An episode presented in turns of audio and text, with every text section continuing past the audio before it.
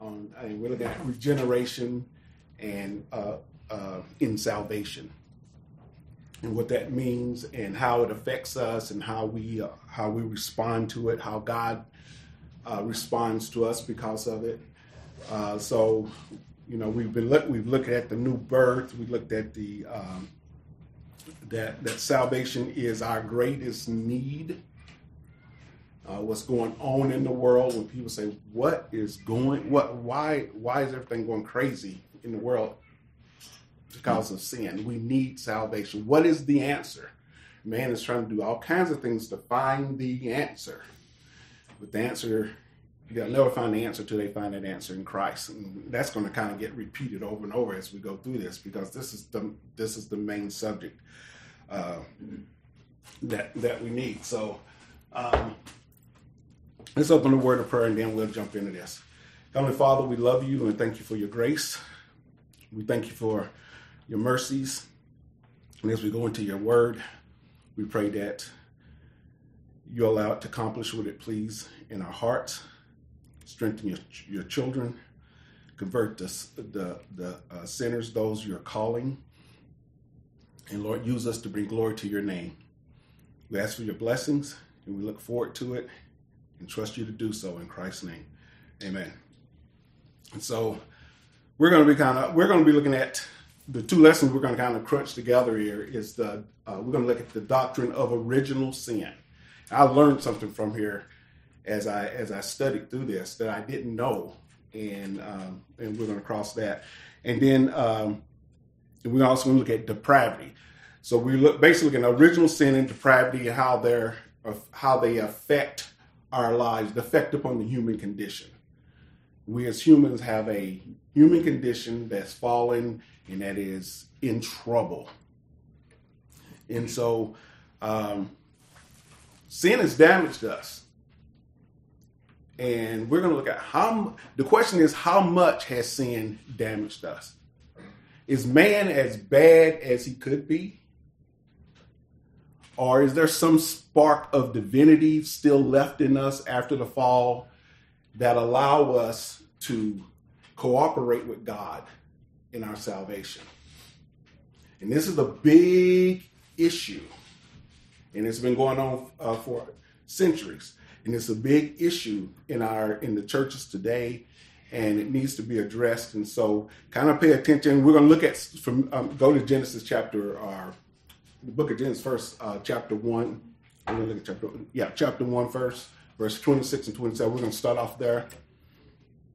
And so we're going to be looking at. It's going to seem like we're going to go over a simple. That's you know the, we're going to be looking at Adam and Eve, and they're following the garden. And it's going to seem like this is oh I've heard this before and it's simple, but this is very important.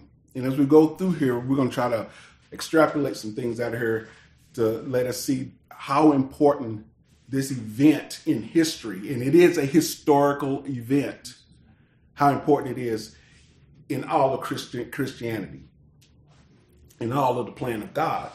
And so um, we're going to examine Adam, Adam's sin and its effect upon the human condition. And basically, we're going to look at the good and the bad and the ugliness of sin. If there is a good towards sin, and there is, and that'll be at toward the end, there is a good part about the fact that sin came into the world and we are affected by sin. And and so we're going to hope we'll hit that toward the end. Um, in Genesis chapter 1, verse 26 and 27. Uh, someone read that, please? If you're there. Then God said, Let us make man in our image, according to our likeness, and let them rule over the fish of the sea, and over the birds of the sky, and over the cattle, and over all the earth, and over every creeping thing that creeps on the earth. And God created man in his own image. In the image of God, he created him. Male and female, he created them. So the first thing we see is God has created us. He is the, the divine creator of all things. But when it comes to man, he's well, he's created the whole universe, everything in the universe. Nothing exists apart from him. contrary to what evolution says. God is the first cause. And when God created, the crowning achievement of his creation was to create man. And we were the last thing he created. And what we don't realize is God actually created the universe for us. And we are going to affect the universe because of our sin, because of the sin of man. So God created us, and He created us in His image. He didn't create us in His image to be God, but we have we we carry His stamp uh, of his some of His attributes upon us because we're not God. We can't be God. We can't do the things God does, but we do carry some of his attributes. We can create things, we make things, we can love, we can punish, we can we can we can do certain there's certain things about us that makes us different from the rest of creation, different from animals. Animals are not human beings. They're not to be worshiped and looked toward. And we are we are God's crowning achievement. He wanted us to be, he wanted us, he made, what the Bible says, he made us for himself. And when we as human beings do not acknowledge that, and we try to live our lives apart from that, we will devalue what God has done for us in, in his creation. We devalue his creation when we do not look to God and worship God. We uh, was was it Augustine whoever said we have been made for God, and unless we find our our hope and our rest in Him, we'll never ever have rest. We have been created for Him and for His glory. All things were created for His glory. Uh, Genesis chapter two verses uh, 15 through 19. Someone read that, please.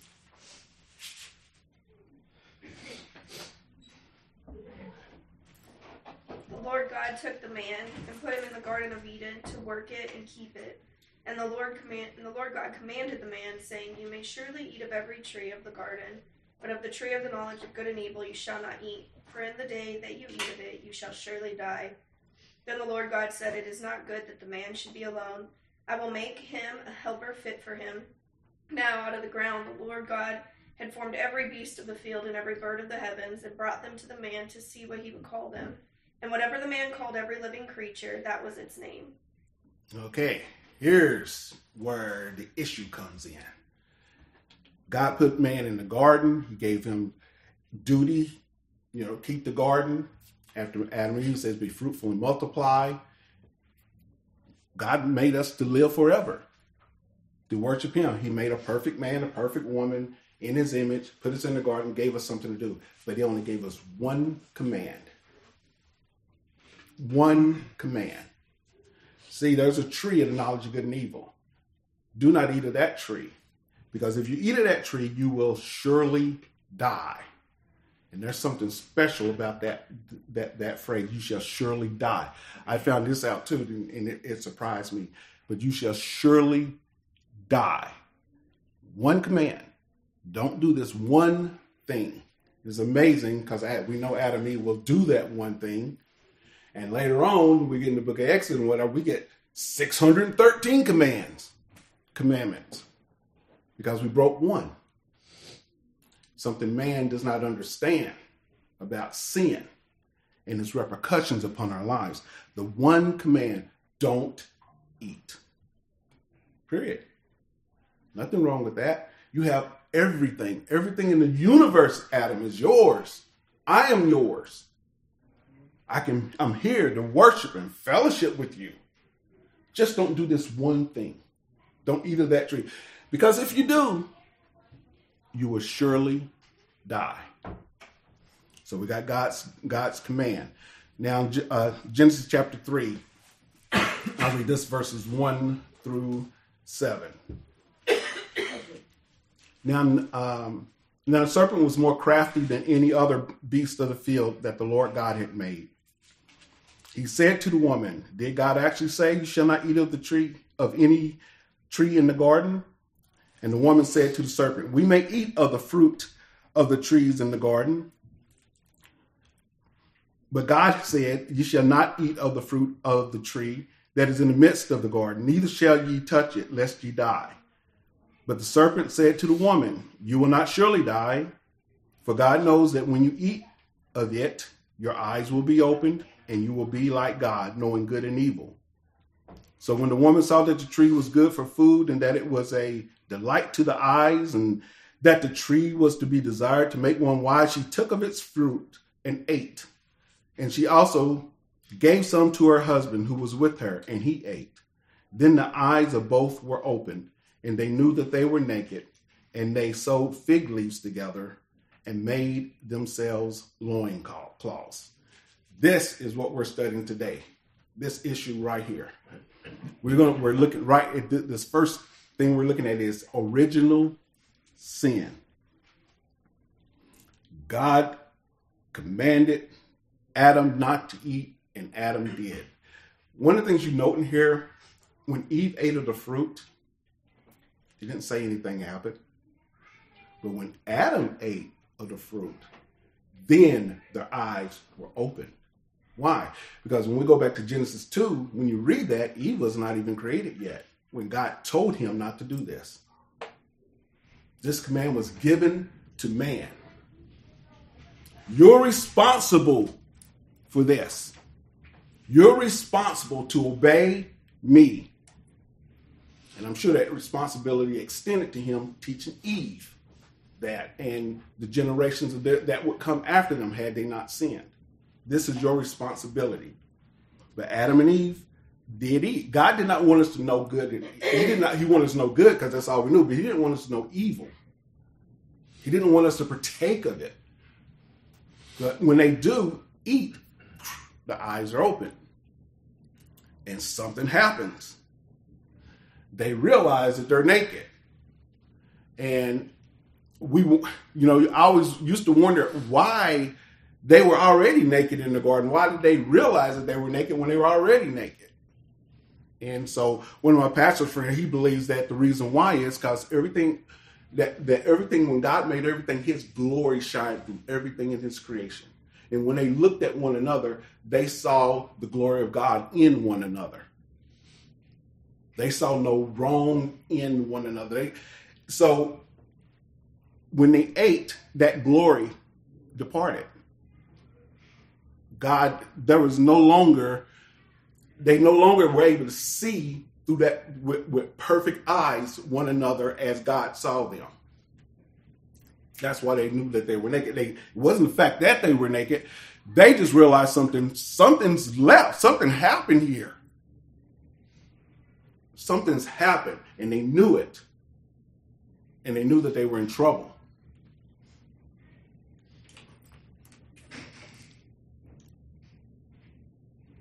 The first thing that they do is hide, try to try to dress that sin up. Find let's find some fig leaves. And by the way, those fig leaves and those those greeting cards, they want these little bitty fig leaves like that. So they have fig leaves in Israel that are huge. They got some some fig trees have big, huge fig leaves. So basically, they're trying to cover up the sin, trying to do fix what God is fix what God has uh, fix what they had the, the, the mistake that they had made, the sin that they had committed, which is really the first our first step into religion, being religious. That's all religion is, is trying to fix what God had already given us. Man, do you realize since since God the fault their fall in the garden, man has been trying to recreate that. The problem is we're trying to recreate recreate that without God. That's what he meant when he said, uh, Satan said, You shall become as God, knowing good and evil. See, God determines the right and wrong of things. Satan and Lucifer, when he was Lucifer in heaven, he wanted that. I want to be able to be God. I want to be able to determine what is good and evil for myself apart from him. And he's telling Adam and Eve, you can do the same thing. You can become your own God. There's only one God, and there can only be one God. And so we look in our world today, that's what we're doing right now. We're trying to fix what God has, what God gave us in the garden. We clothe ourselves. We try. You look at movie stars or rich people, whatever. We try to put on the fancies of. I mean, you don't even have to be rich. We try to put the best clothes on. We try to look our best. We try to put lights in our cities. Bring. You know, it's like we're trying to make them look beautiful. We're, we're constantly we're trying to make peace on the earth, which we already have. We want to we want everyone to be fed. We want everything to go go smoothly. We want to eliminate war. We want to do all these things. We are trying to fix what God gave us freely in the garden. We're trying to fix it, but we're trying to do it apart from Him. that's what sin is in us, really. Trying to live our lives apart from the God who created us. We have not been created that way, and we'll never be able to accomplish this. I said this to a friend of mine one time, and he says, Then why should we try to do anything? I said, Well, God told us God didn't say that we can have moments of peace and moment of you know momentary peace and and can't live in the earth in some in some way or fashion. But mankind will never be able to bring this earth back to the condition it was in the Garden of Eden. One reason God had to kick them out. Of I don't want you in there. We'll never be able to do that.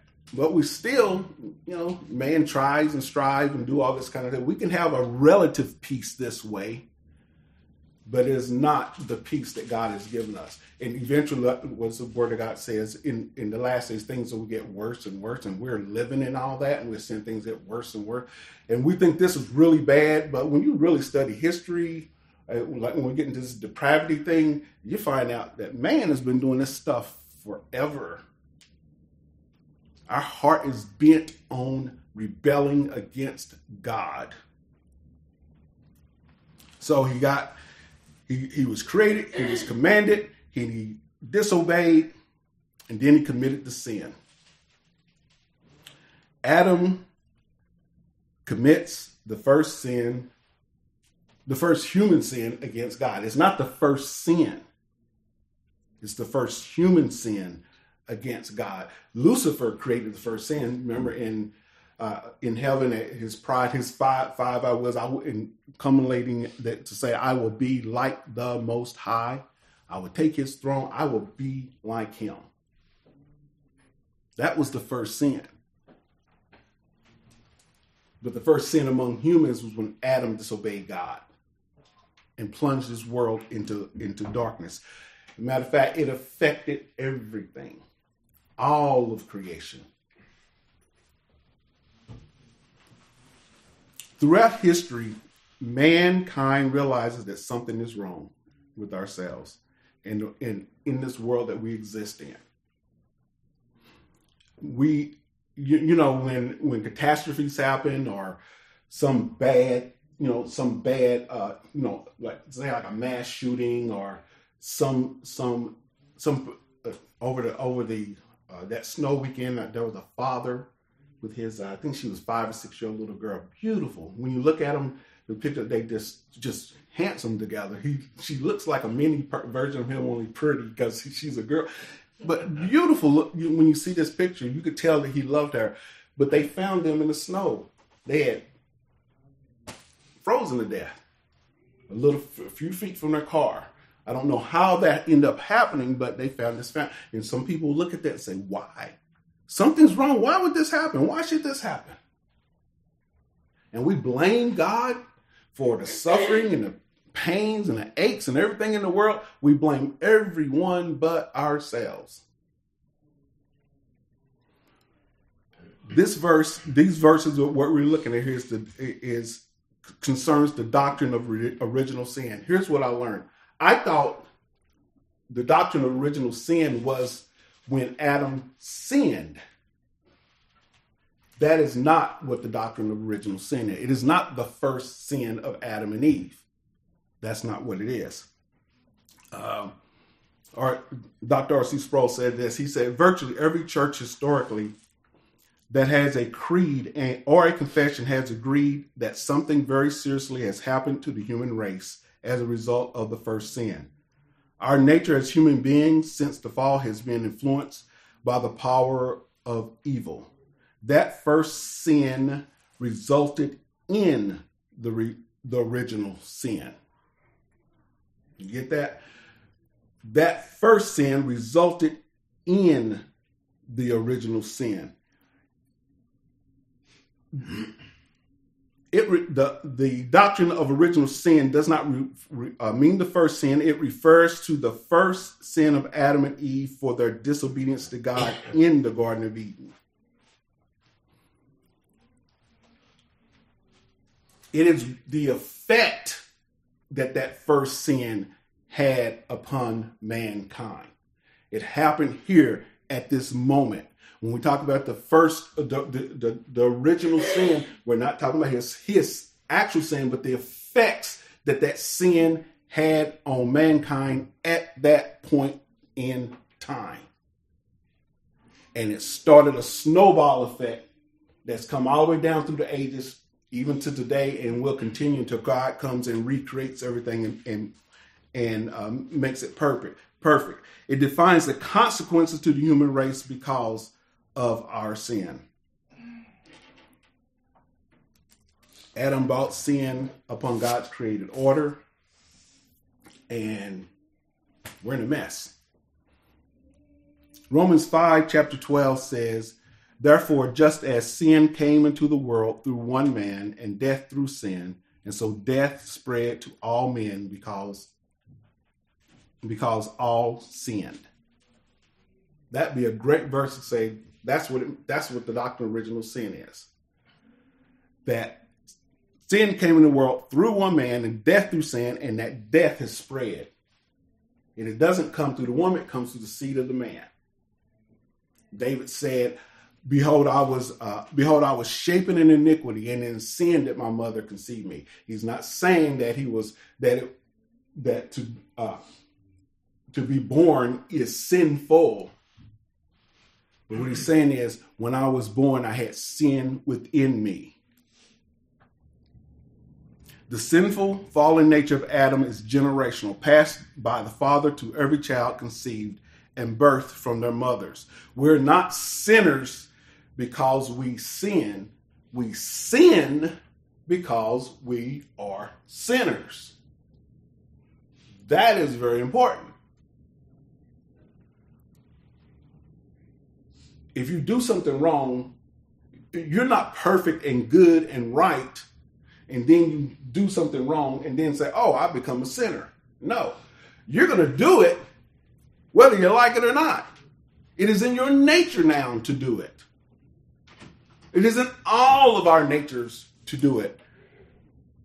Those of you that have had little children, I remember I, I, some of my kids, I, they would be setting, especially when they were just walking, starting to walk and everything, and you, you know, you always kind of say no, no, no, no, no. I watch them at times, and I say no. You know, they're reaching for something, and they'll look at you and still do this. Mm-hmm. it's like they're daring you. It's like they can't help it. I mean, little children are so the, the honesty of what they are, they don't know how to control all this. Unfortunately, we grow up to become adults and we like to hide and mask our sin and put it away and do this and try to present ourselves as something that we're not. Little children, they just show it. Take them to the nursery, some kid in there beating some other kid in the head, smacking them with a toy. They don't care. When they want something, they scream for it. They ask, they, they go for it. They don't know how to control that yet, their actions yet. And what you're seeing is us as God sees us. We're constantly doing the same thing toward Him. We can't help it. We can't help it. We're in trouble. We have something wrong with us. We talk about original sin. You know, the word original has the word origin in it. We're, we're basically speaking of the first of something, the root cause. What is the what is original? What is sin's root cause? That we failed in Adam, or Adam failed for us, because all of us, particularly, were in Adam, and every seed that he he gave birth to after that, and the seed after them, and the seed after them, and the seed all the way up to us we're sinners. you know, we always talk about the races of men, kind of throwing this in here. There really are no races of men. There's only one race, and it's the human race. We're all connected. And so I've done this 23andMe thing. It's amazing because it takes me it, it takes me all the way back. They can trace me all the way back into Africa to somewhere on the on the uh, the east coast of Africa, somewhere in there, and it talks about two tribes, a man and a woman came together there. And when they they ended up there, ended up on the west coast, on the Ivory Coast, and we ended up here, and I'm here from way back then. By the way, I also found out I'm related to a pharaoh. thing. And I thought it was a special thing, and then I found out that a lot of there's a lot of guys related to this pharaoh in 23andMe. You find out some guy got made it on the news saying, "Oh, I look like him," and didn't. There's a lot of people because this uh, it was was it Ramses the third, uh, that pharaoh Ramses the third, he had a lot of wives. he spread his seed everywhere.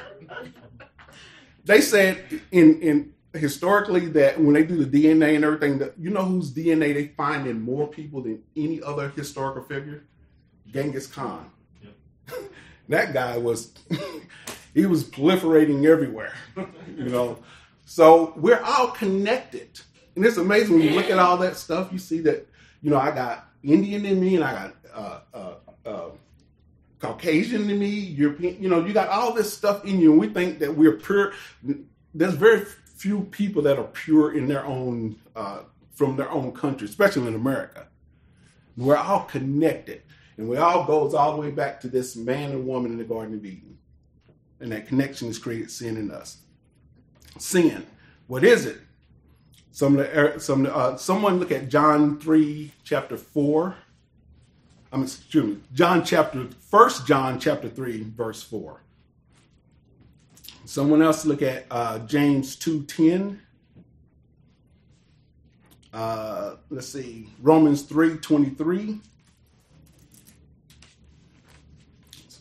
Someone got James 4.17.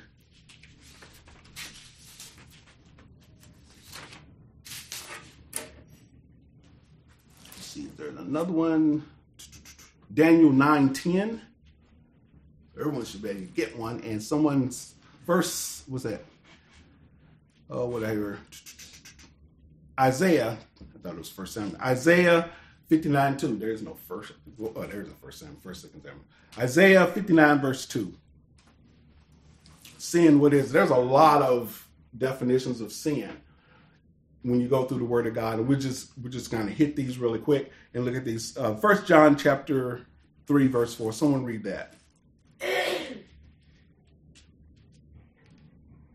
We get that Everyone one first. who practices sin also practices lawlessness, and sin is lawlessness.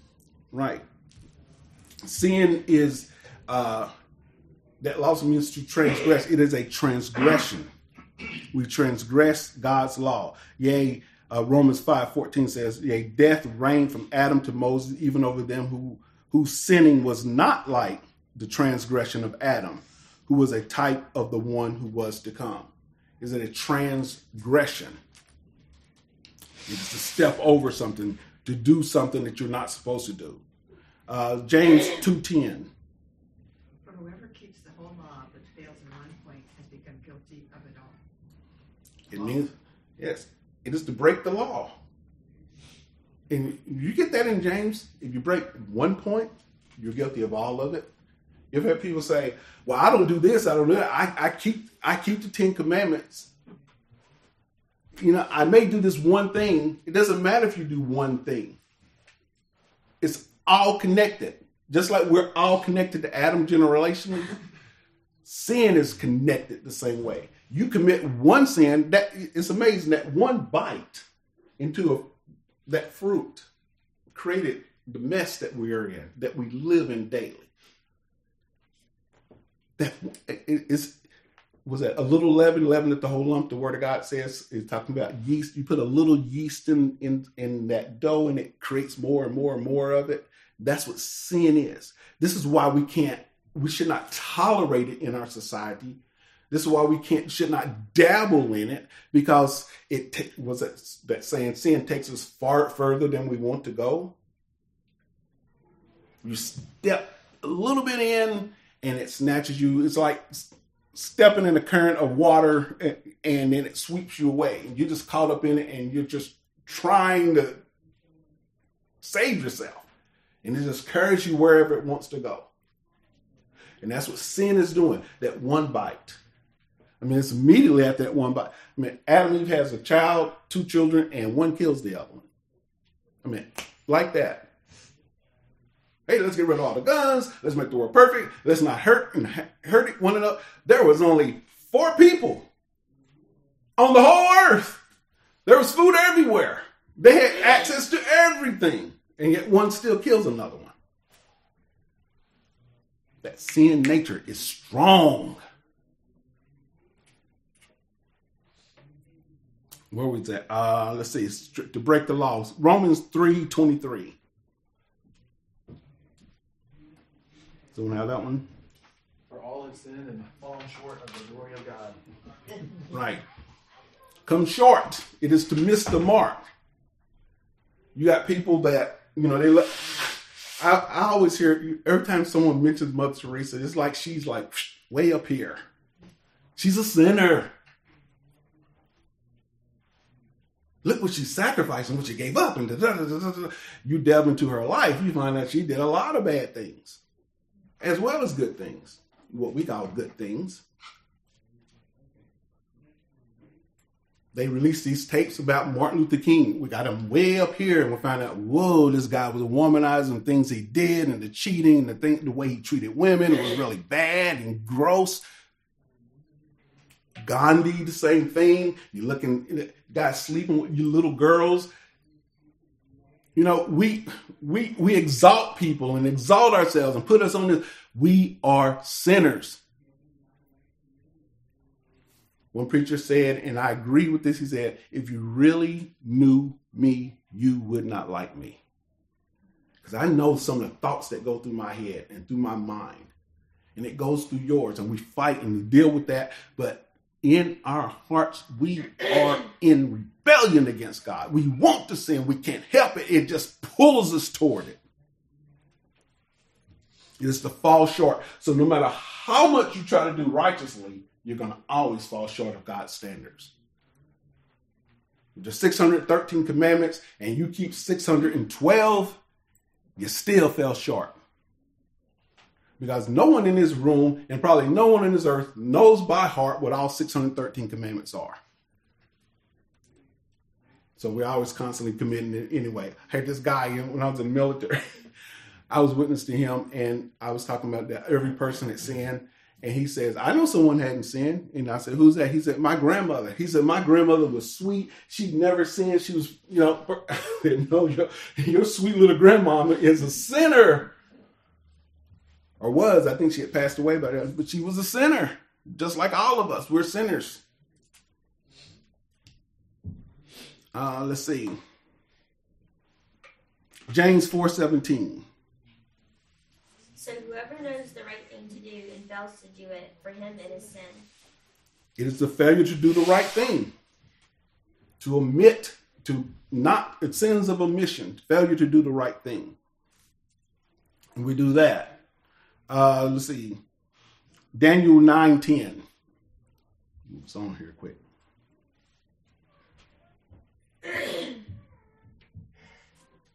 We have rebelled against him and have not obeyed the voice of the Lord our God by walking in his laws, which he set before us by his servants the prophets. It's a failure to walk according to God's laws, to walk in his laws. We fail to do that. Jesus did it. All of this. That's that's that's amazing thing about him. Isaiah 59 2 states that, but your iniquities have made a separation between you and your God, and your sins have hidden his face from you so that he does not hear. It is to be, it is iniquity. It is iniquity.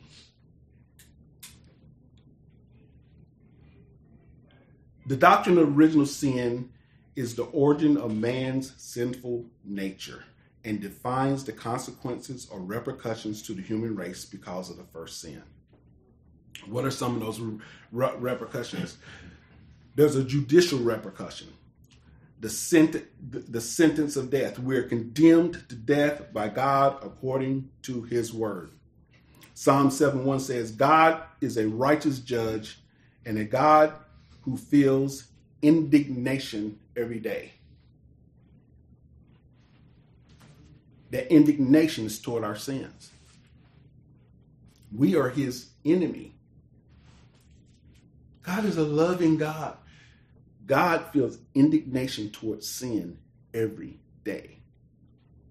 He does not fellowship with it. He's holy, pure, undefiled, unlike us.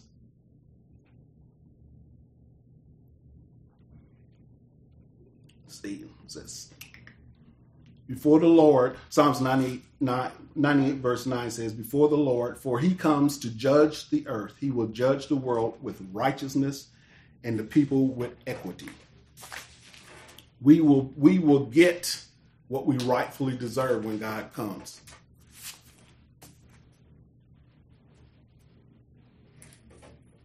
And I find it amazing how we like to accuse God of um, not being fair.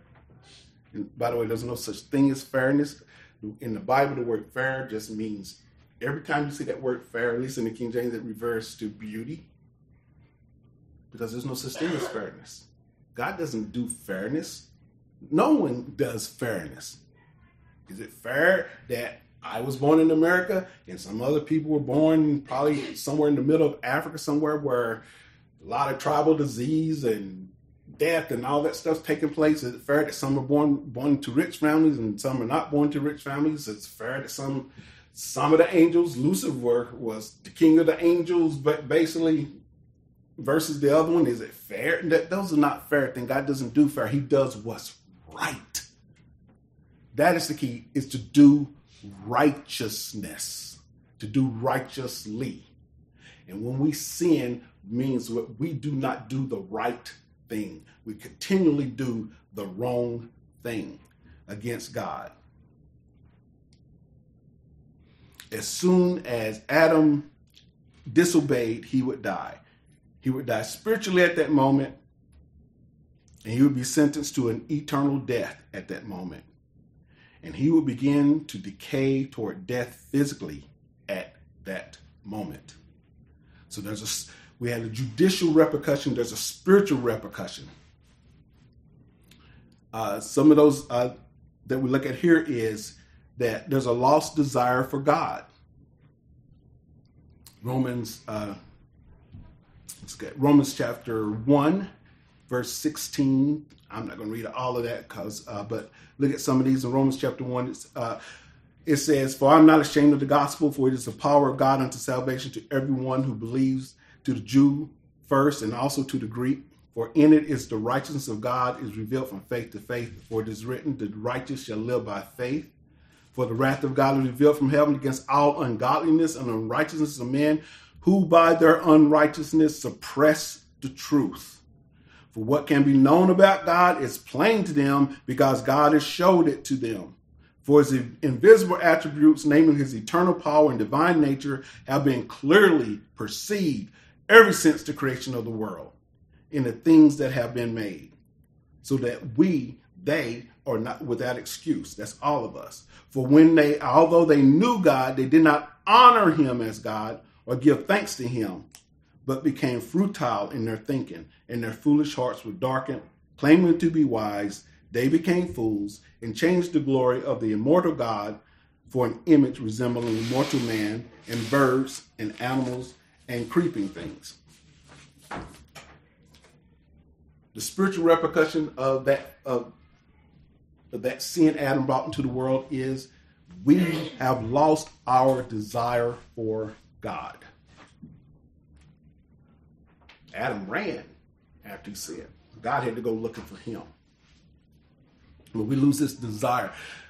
We don't lose our desire for religion, but we do lose our desire for God as He is. You ever heard people? I had a friend of mine. She said, "I was searching for God." Um, people say there are people that say I, they go on this spiritual search somewhere in their life to see if God exists and whatever.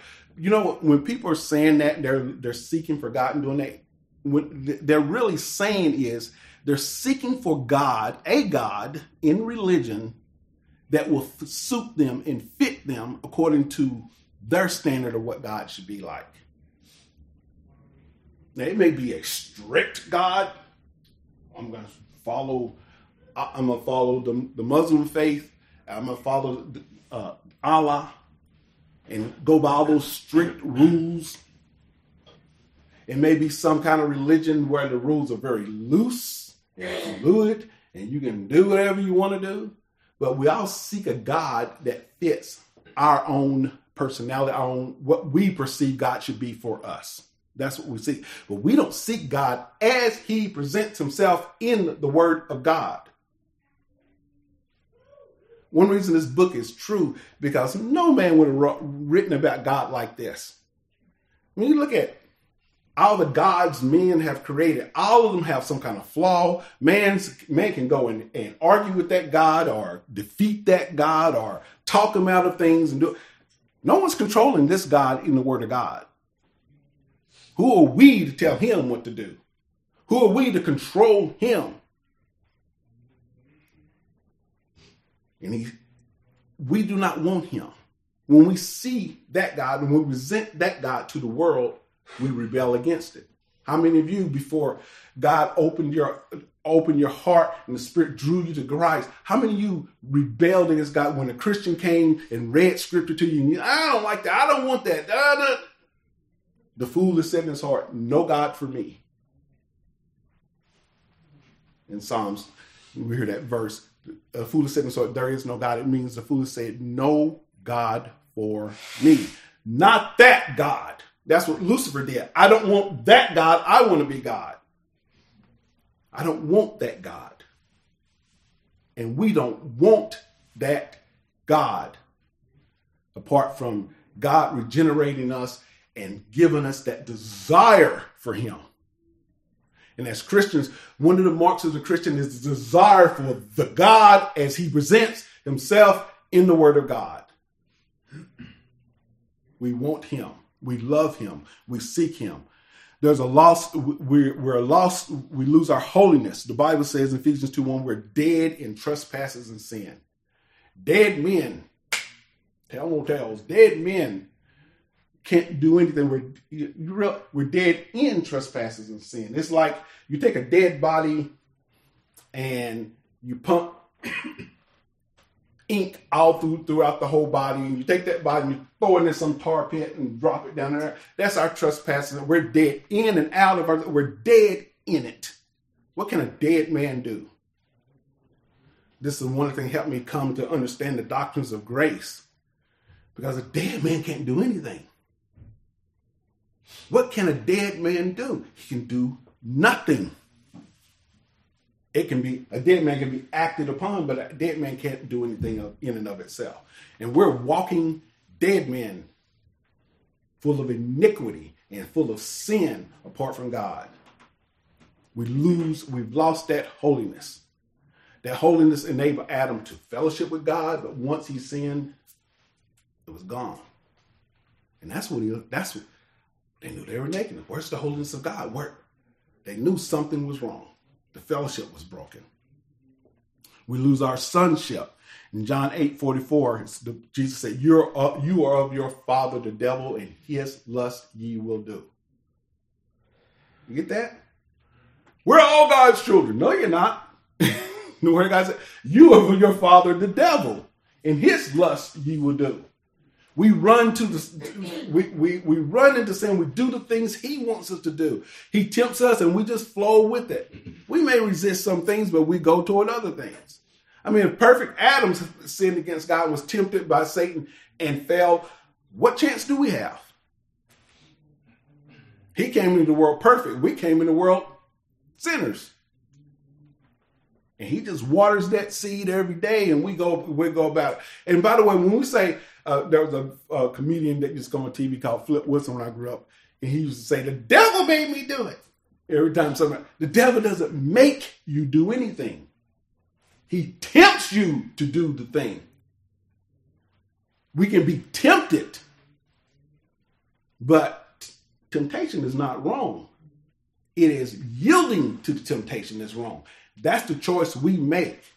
And because of sinners, we yield toward to, to it all the time. He only tempts. Satan doesn't make you do these things. You do. We, we're in this society. They we blame everything for all our problems, everything that goes on. I'm poor because of this. this I'm, I don't have all the money I have because of my boss don't pay me enough. I don't. You name it. We're constantly blaming and blaming. Adam did. Eve. it was Eve. Eve is a serpent. We constantly blame. And basically, what they were doing saying, God, Adam said, You gave me this woman, so it's your fault. Isn't that what atheists do today? I don't believe in God because if God is loving, God will not allow sin and suffering and pain to be in the world. He will not allow good things to happen or bad things to happen to good people. Who are you to tell God how he is to conduct his business? Have you ever created a human being? Do you know do you know how the world and the universe is supposed to function? God God knows these things. I don't I don't understand everything about sin being in the world, why God allows it to remain in the world. But I do know He's just and right and holy, and He's do, He will always do the right thing, and that's what I yield toward it. Toward I may not, I, may not understand why that man, and his little girl, froze to death out there. And God didn't send someone over to, to rescue them before they froze. I don't understand that. But God is in control, sovereignly in control at all times. And He has a plan. And whether we understand it or not, He makes the rules. That's the problem we have when we, when we in the beginning, God. We got to get that straight. He makes the rules. He knows how to make a human being. He knows how human beings are supposed to conduct themselves. He knows how to redeem sinful man, why he should leave sinful man on this earth. He knows what he's doing. But we don't always understand, and we can't. But we can't be accusing God because we don't understand. It was what we do all the time.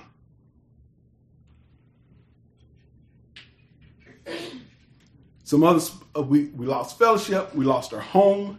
Satan, They were kicked out of the garden. garden. We don't get heaven. Remain a sinner, unredeemed.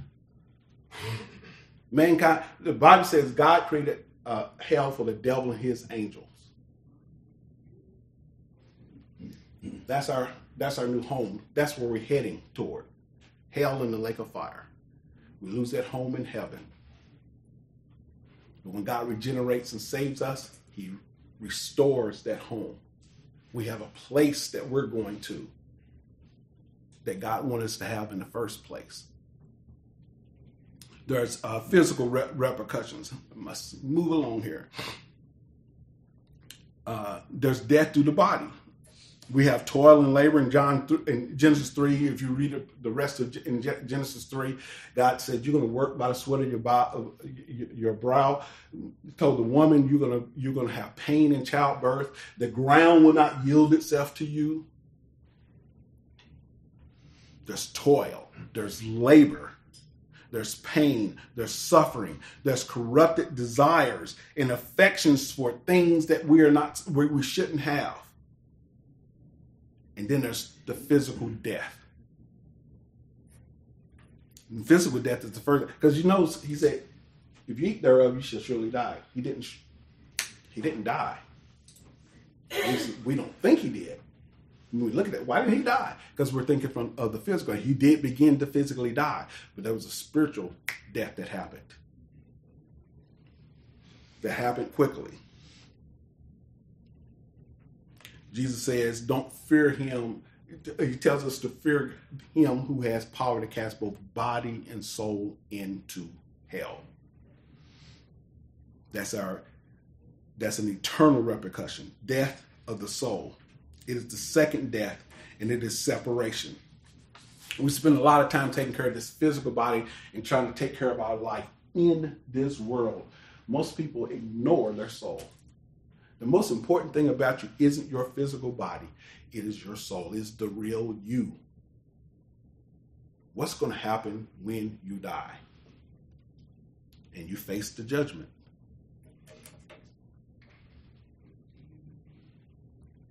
We've lost our sense of God. There are emotional re- repercussions. We fear, we have the fear of death upon us.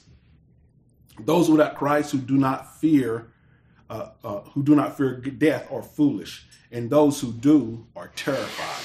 I got a book called um, "Last Words of Saints and Sinners." Is a is a thing, but and it goes through there and have all these historical figures and things that have been recorded on their deathbed. Voltaire and some Voltaire was screaming. He was afraid when he died. Everyone don't go out like you see in the movies and everything. Oh, I lived a good life and everything has been perfect and everything. Oh, I gave my life for my country and you know I go into a, another world. I go, you know. Many people without Christ, you hear you hear all the time saints when they die that there's this peace, there's this. They go out in a different way than lost people do. Because mankind, deep down inside, we know there's a God because God has created us to know Him, as Romans chapter 1 said. That which may be known of God is manifested in them and also in all His creation. It's manifested in us. We reject it. We reject it. We reject God. It's not that we don't know God. We know God and we push Him away and we go our own way. Now, uh, the, uh, I'm, I'm, skipping over a lot of stuff, but I want to hit this right quick.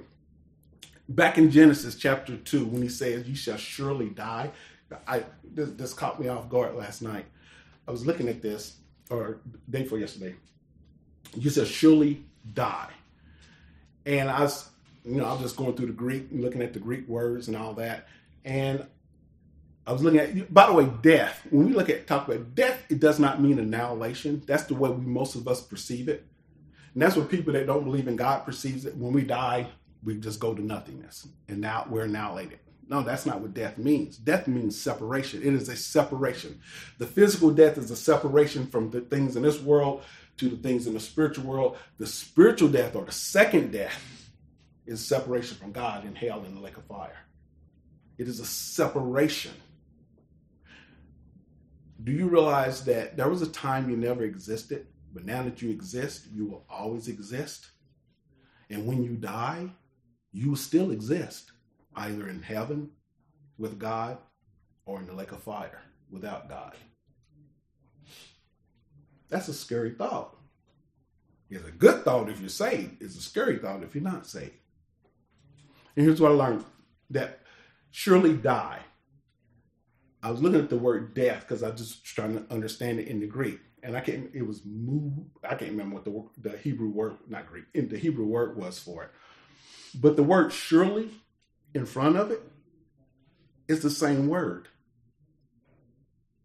What God told Adam is, in the day that you eat thereof, you will die, die. Two deaths, which is scripture speaks of. You have the first death, this physical death, the second death, and Revelation speaks of us uh, experiencing the second death, and that is a separation from God into the lake of fire. That is the death you don't want. That is the death I don't want my family to want to experience, but they will experience that without Christ. But the Word of God says, but for the uh, Revelation 21 8, but for the cowardly, the faithless, the detestable, as for murderers, the sexually immoral, sorcerers, idolaters, all liars, their portion will be in the lake that burns with fire and sulfur, which is the second death. There is a second death to come. Anyway, I didn't have time to hit some of this other stuff, but very quickly, to go into when we leave that, how bad is man? is there some spark of life in us that God has left in us that we can return to Him? And throughout history, people have thought that. Man is not as bad as he could be, but yet we are. We're worse than that. The Bible says we're sinfully depraved. We're depraved creatures. When you look at the what they call the uh, the doctrines of grace, the tulip, the first one is total depravity. I think it was Spurgeon. Someone said, if you understand, if you get that one, all the rest of them fall into place. If you get that one, and that's what happened. I remember studying this, trying to understand this. Ramona's pastor first first one really introduced me to uh, the doctrines of grace, and he just he just said, "Here, read this, and here, read that," and I'm reading books and all that. And I remember I was kept looking at how sinful we're totally depraved, and I could get that. We're told if we're totally depraved, if we're totally in the sin, if everything about us is sinful, then what can I do to be saved? Can I bring God my gifts and my my righteousness? The Bible says all our righteousness are, are as filthy rags before Him. He's talking about that. He's likening that to the the uh, leprosy with the pus-filled rags of a leper. Shall an unclean thing bring a clean thing to God? I mean, we touch whatever we do it. We our, our we can't give we can't give God money to get to heaven. We can't get baptized to get to heaven. We can't come to church to get to heaven. We can't pray and do all. We can't do any of this stuff. That is not what God wants us to. That doesn't take us to hell. Works of righteousness. Oh, I give. I help these people. I do these right things. And you see, mankind. It's like built in us. We try to do these things. It's like, uh, I'm going to follow God a little bit. You got people in church. They come to church they say they're Christian, they say they believe in God, but they're just really saying, just in case. When I die, I can I always default back this and say, God, look, you know, I was in church. You know, I did acknowledge you. I, I didn't receive you like you wanted me to receive, but I did acknowledge you. No. Salvation is a divine work of God upon our hearts, upon us He looks to a dead person and says, live. And draws you to him, draws you to himself. I wanted to get into things about plagiarism, uh, uh, Pelagianism, Arminianism, all these kind of things. Uh, Pelagianism basically was that uh, people people do not sin because they're sinners, but that they but that they learn sin and transgression according to their own self determination that we basically come to the world as a clean, clean slate. And as we sin, that's when we compound sin upon us, upon ourselves. It basically it teaches that man is born without sin and he begins to sin as he just lives his life. Then you had Arminian, uh, Jacob Arminius, uh, Arminianism. Uh, it was a rejection of predestination and uh, affirm human free will. Man's will Man wills himself to God. He can willingly go to God and convince God to save him by obeying. I say this prayer, I do this thing. God will save me. I have the power to influence God to save me. And don't get me wrong, there's a lot of, when I was first saved, I thought I did it. Uh, not in that sense. I believe God did it, but I believe God did it through me by telling me to pray and trust him. And God uses that. But you know, I since learned, you know why I prayed and said, God, come into my heart and save me and doing all that? Because God had already regenerated me. When a regenerate person will show that regeneration through their life, through their works. Show me a Christian, a person that says they're a Christian and they're constantly living in sin and don't without repercussion, and I'll show you a saved, unsaved person because that person's not saved. When God saves a person, something springs forth out of us. We desire our desires change for the church, for the word of God, for prayer. Is it perfect? No. Is it? But it's there. We can't live without. We desire it. We desire the things of God. But total depravity, we're totally, totally depraved. And we cannot bring anything to God to merit and earn his favor. Why? Because of that original sin. We're born sinners. Nat, was that was that Nat, was that movie that came out? Was it the Natural Born Killers or something like that? We're naturally born sinners. Apple trees produce apples. Orange trees produce orange. Sin oranges, sin trees produce sin. We are sinful tree. And the only thing we produce is sin. And even when we do the right thing, we bring it with tainted uh, motivations, tainted desires. We always have an ulterior motive stuck back there. That's why we need grace. And that's why it's called grace. And Paul says, if it's of work, it is no more of grace. If it's of works, it is no more of grace. But if it's all of grace, then it's not of works. And if it's all of grace, we are to bow down and say, God, thank you. It is a, Spurgeon called it the humbling doctrine to understand your position in God, in Christ, that God has done the work of saving you and you had nothing to do with it. That's humbling. You had nothing to do. God did it. Why do we pray? Why do we witness? Because those are the means that God sends us. God, God has chosen the gospel. How should I hear without a preacher? God has chosen the foolish things in the world to confound the world. God has chosen th- these means.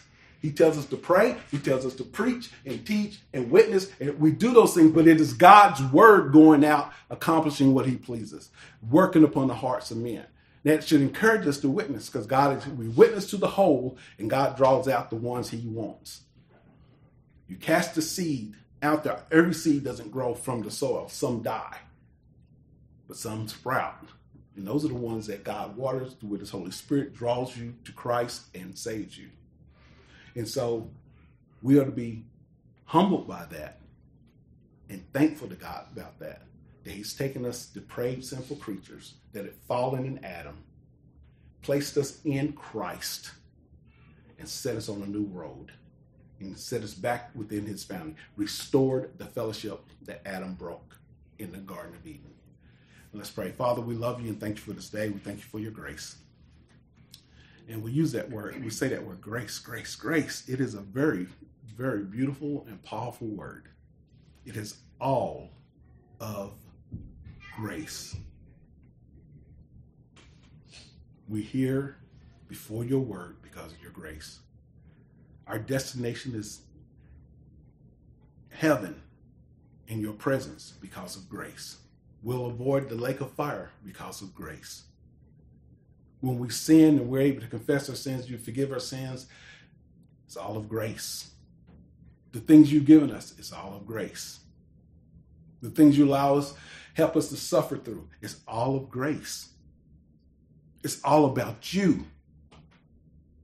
We have been created for your glory. We have been regenerated and brought back to you for your glory.